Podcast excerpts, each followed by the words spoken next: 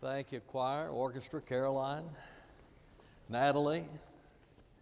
Well, one of the great blessings of my life is seated right out here.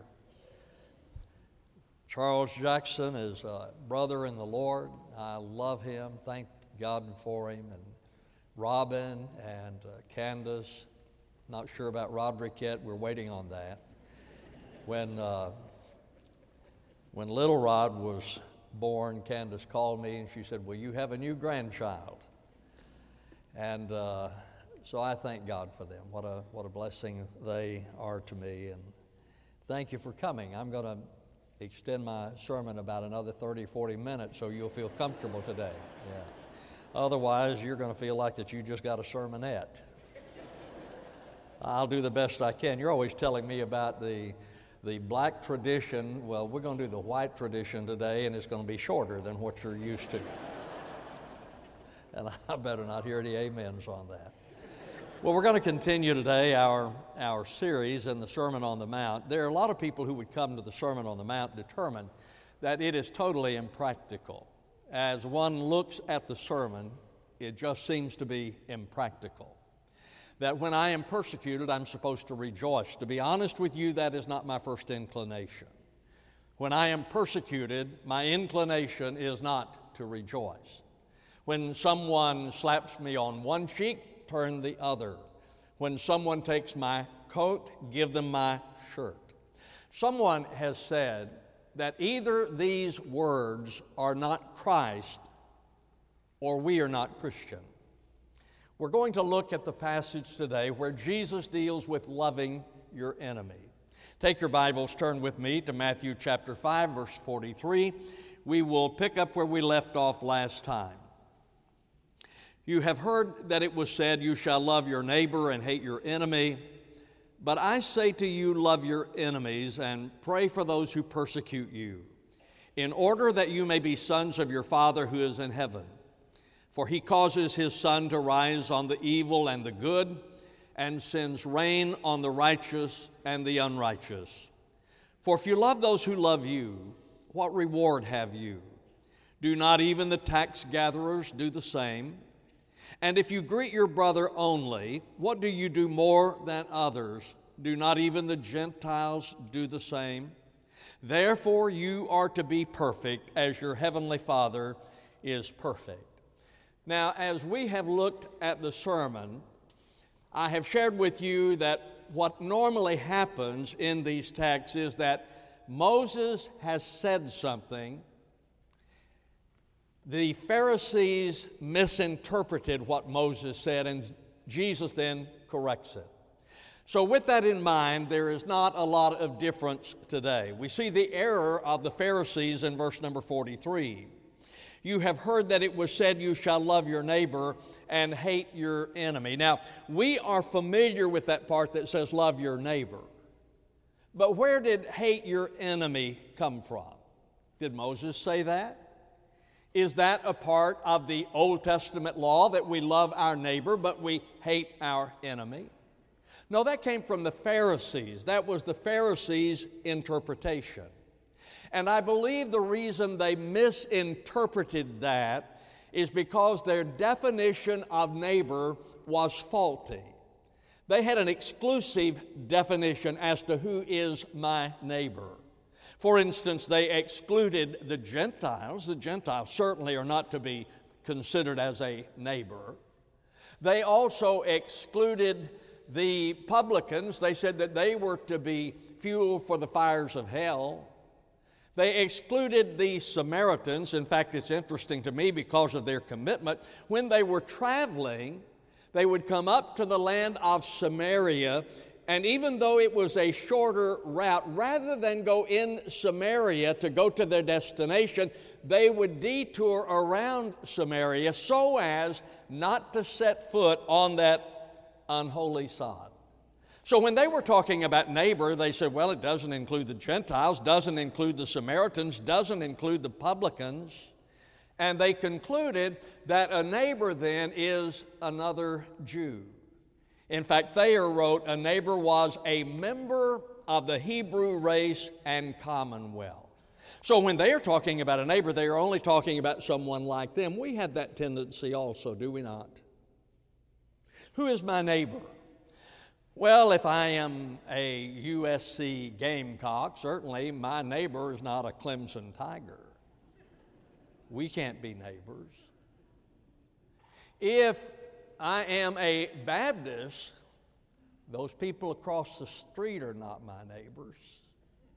So we, we also sometimes, by practice at least, understand being a neighbor in exclusive terms.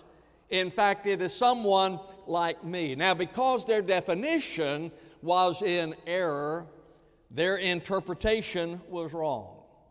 Now, I will give them credit. There are some scriptures that seem to teach what they believed we are to love our neighbor, another Jew, but we hate our enemies. There are some scriptures that seem to teach that. For instance, in Deuteronomy 20, verse 17, you shall utterly destroy them the Hittite, the Amorite, the Canaanite, the Perizzite, the Hivite, the Jebusite, as the Lord has commanded you.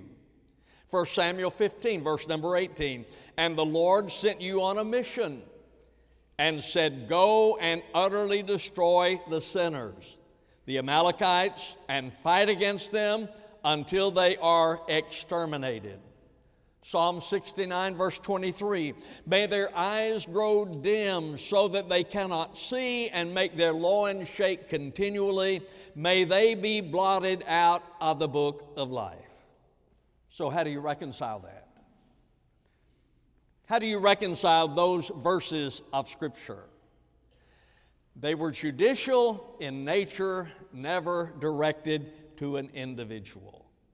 You see, the Bible tells us clearly that God desires to extend mercy.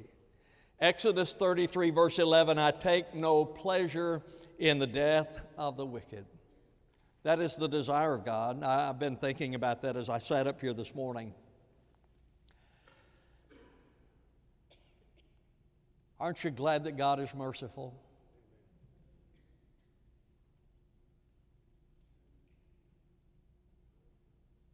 Ladies and gentlemen, none of, it, none of us deserves it. But God is merciful. That's His heart. When we're talking about God, I, I, oh, I know that there are people who think that God gets up every morning trying to figure out how to make my life miserable. God is merciful. As I read the Bible, I see His mercy. As I reflect on life, I see His mercy. God desires mercy. But God is also holy, and His holiness demands justice. Exodus 34 7 says, He will by no means leave the guilty unpunished. So then, how does one reconcile mercy and justice? Mercy means that I don't get what I deserve. So, how does God do that? He desires mercy, He wants to extend mercy to us, but the Bible says that He is holy, and because He is holy, His holiness demands justice. So, how then is that reconciled? I believe it's found in 1 John chapter 4 verse 10. And this is love, not that we loved God, but that he loved us and sent his Son to be the propitiation for our sins. What happened? God desires to extend mercy. He is holy. His holiness demands justice. And the Bible says that Jesus is the propitiation for our sins. So when Jesus went to the cross, the scripture says that all of my sin and all of your sin was placed on him. And he paid for our sin. You remember the Bible says the wages of sin is death. The wages, the wages of sin is death.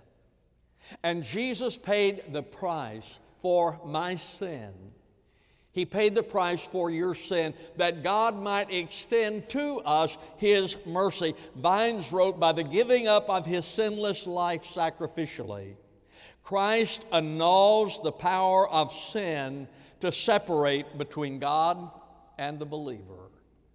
So, how do you reconcile the mercy of God and the justice of God?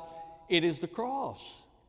It is when Jesus died on the cross that he became the propitiation for our sins and satisfied the holiness of God so that he could extend to us his mercy. We see the error of the Pharisees love your neighbor and hate your enemy. And then we see the correction of Jesus in verse number 43. You have heard that it was said, You shall love your neighbor and hate your enemy. But I say to you, love your enemies and pray for those who persecute you. The Pharisees emphasized hate. I guess you could say that they were haters. And Jesus emphasized love. Now, he teaches us about love, first of all, by responding to the negative, and, and we don't like that. These are, this is an area where it's difficult for us. We learn about love from the negative. For instance, he says, When we are insulted, we are not to retaliate. Verse number 39 I say to you, do not resist him who is evil, but whoever slaps you on your right cheek, turn to him the other also. Now, I, I said last week when we looked at that passage of Scripture that for someone to be slapped on the right cheek by a right handed man has to be backhanded and that was an insult. And the rabbi said that a backhand was twice as offensive as being slapped with the flat of the hand. So we're dealing with an insult. He's talking about when people insult you. That's another area that is a little difficult for us, is it not? When someone insults you, especially as a southerner, because we take very seriously honor. Don't insult my honor. Right? I mean, that is, a, that is common to a Southerner. Don't insult my honor. In fact, some of you probably have read some of Malcolm Gladwell's books. There was one that I, I, read, and I've read several of them, but one I read, he had set up this experiment. There was a hallway and he wanted to see the different reaction of a northerner and a southerner. And so he had someone down at this end, and then there would be a, a, a large, burly looking guy, threatening looking guy, who was going to walk down that hallway. He would put the northerner out there, and he was to walk down the hallway, and he would walk down the hallway. But when the other guy was coming at a safe distance, he would move over and they would walk on by. He put the southerner in there, and the southerner, when he would walk down the hall, came within one foot of the other guy. Don't test my honor. See, now that is an area when someone insults us, it is difficult for us not to retaliate, and yet that is what the Lord is teaching us with this. When we are insulted, we're not to retaliate. So he's teaching us about love from the negative. He said, When we are sued, we are to give. Verse number 40. And if anyone wants to sue you and take your shirt, let him have your coat also. Now, Jesus did not mention if this suit were justified or unjustified. He didn't, he didn't deal with that. Living in this litigious society in which we live, this is a challenge for us, but what he is saying that even when we are sued as a Christian, we are to respond in love. I mean, you understand why some people see this as impractical. Even when we are sued, we are to respond in love. Verse number 41. And whoever shall force you to go one mile, go with him too. I mentioned last week that the Romans had authority over the Jews, and they could require a Jewish person to require the pack of the Roman soldier for one mile. So the Jew would mark off exactly one mile, put down a stake. He would carry the pack for one mile, throw it down, he was finished. And Jesus said, Carry it too. He teaches us about love from negative circumstances. When things are not going in our favor, we are to love. But then he teaches us about love from the positive, verse number 44. But I say to you, love your enemies and pray for those who persecute you, in order that you may be sons of your Father who is in heaven. We probably need to define love because we love everything. We have one word we love everything. I love my wife, I love my children, I love my grandchildren. I love the Jacksons. I love you. We love it. But I also love pizza. And I love my car.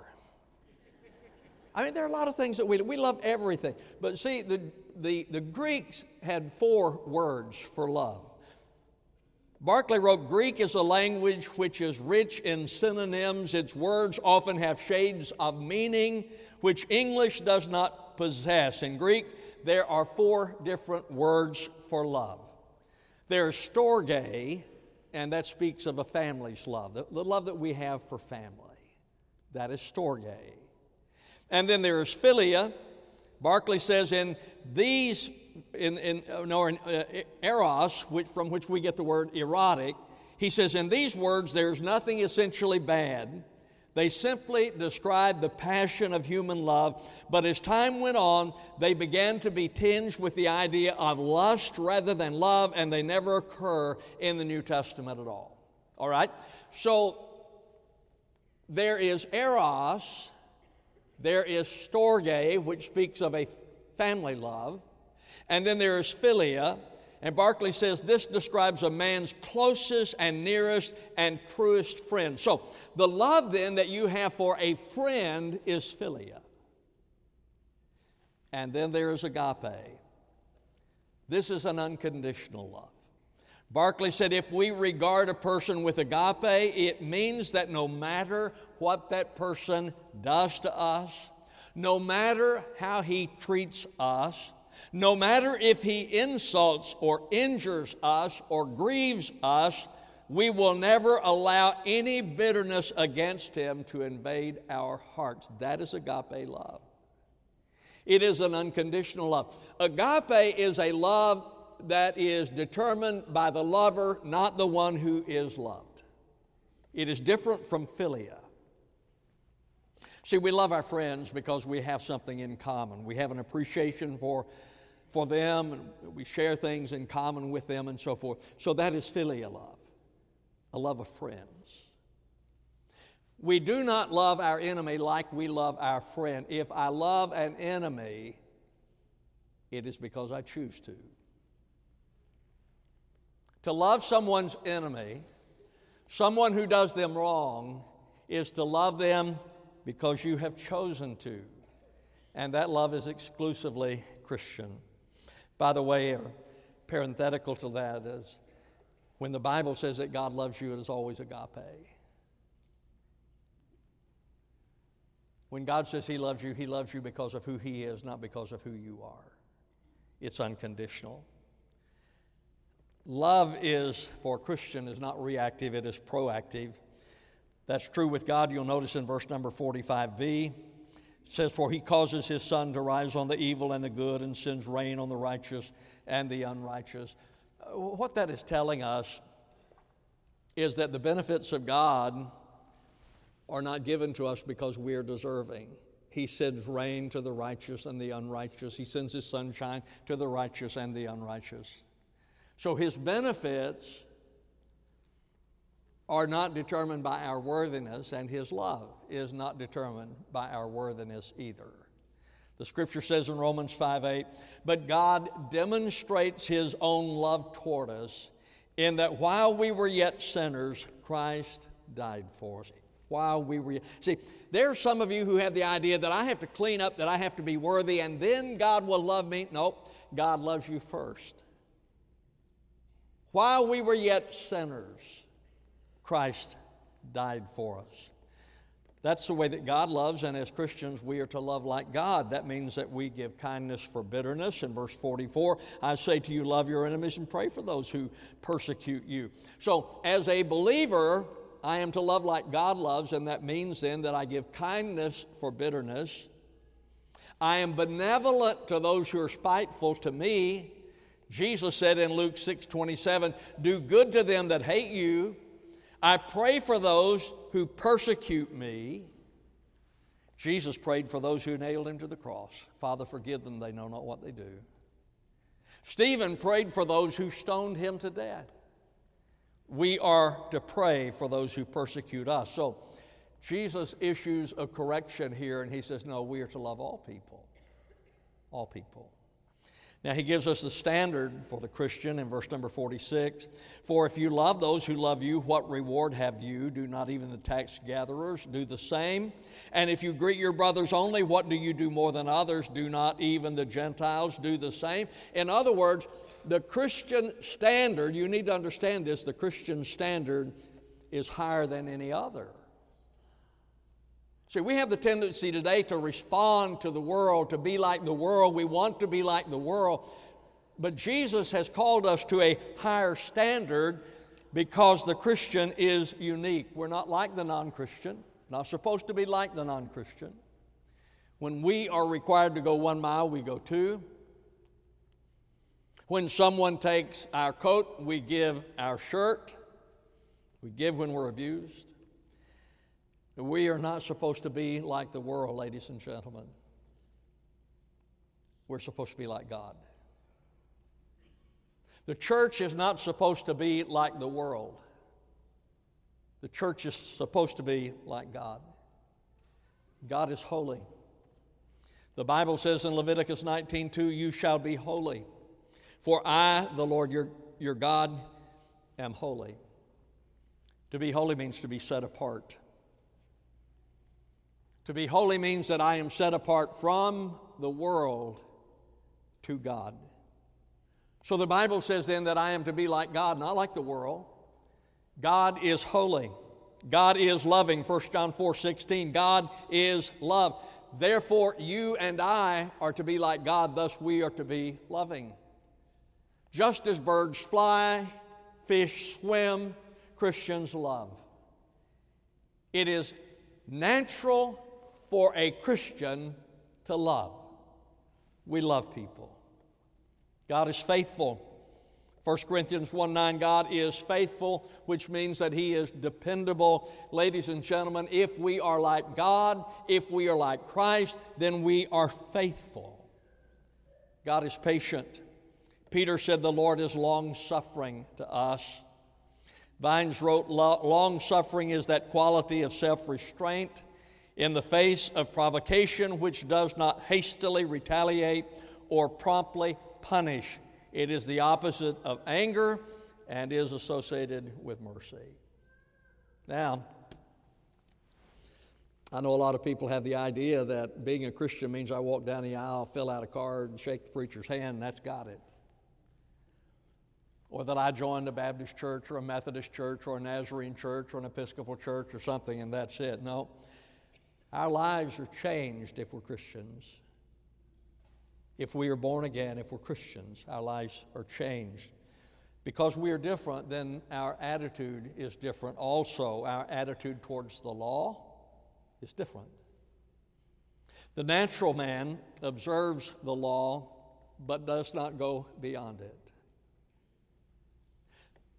The spiritual man is committed to the spirit of the law not just the letter. When I came here 30 plus years ago, I had to get an accountant because, you know, it's time to fill out your taxes and to do all that stuff. And so I talked with the accountant. And I said, okay, here's, here's what I want you to do I want to be legal. I do not want to pay the government a dime I don't have to. I want to be legal. But secondly, I want to be ethical. Not just legal, but ethical. And if there's any question, make sure that I'm ethical. The Christian has a different attitude about the law, he has a different attitude about morality. The natural man focuses on what he is not to do. The Christian hungers and thirsts for righteousness. That's the desire of his heart. He has a different attitude towards self. The natural person compares himself to others and says, I'm not so bad. The Christian compares himself to Christ and sees himself then as poor in spirit. Our attitude towards God is different. The natural person sees a God who is austere and is fearful of that God. The Christian sees God as our Heavenly Father who loves us, protects us, and provides for us. Then our maturity is also unique in verse number 48. Therefore, you are to be perfect as your Heavenly Father is perfect. The word perfect that is used there is a functional word. It does not mean sinless, it means mature. For instance, when a student has mastered the subject they are studying, they are said to be perfect, they are mature. When a fruit is ripe, it is perfect, it is mature. I, I was at Publix Saturday, Friday with Linda. We were looking at a cantaloupe, and I asked the produce man, I said, Is this cantaloupe good? He said, Just came in, said it's going to be a few days before it's ripe, before it's perfect. That's what the word that it's a functional word that is used there. So, what does that mean to be mature? What does it mean when he says that you are to be perfect? Well, it, it means that you embrace God's purpose for your life. What is his purpose for your life? That you become conformed to the image of Jesus. You know, Romans 8 28, we know that all things work together for good to those who love God, called according to his purpose. Verse number 29 says that we might become conformed to the image of his Son. So, everything that happens in your life, God wants to use to conform you to the image of Jesus. That is the purpose of your life.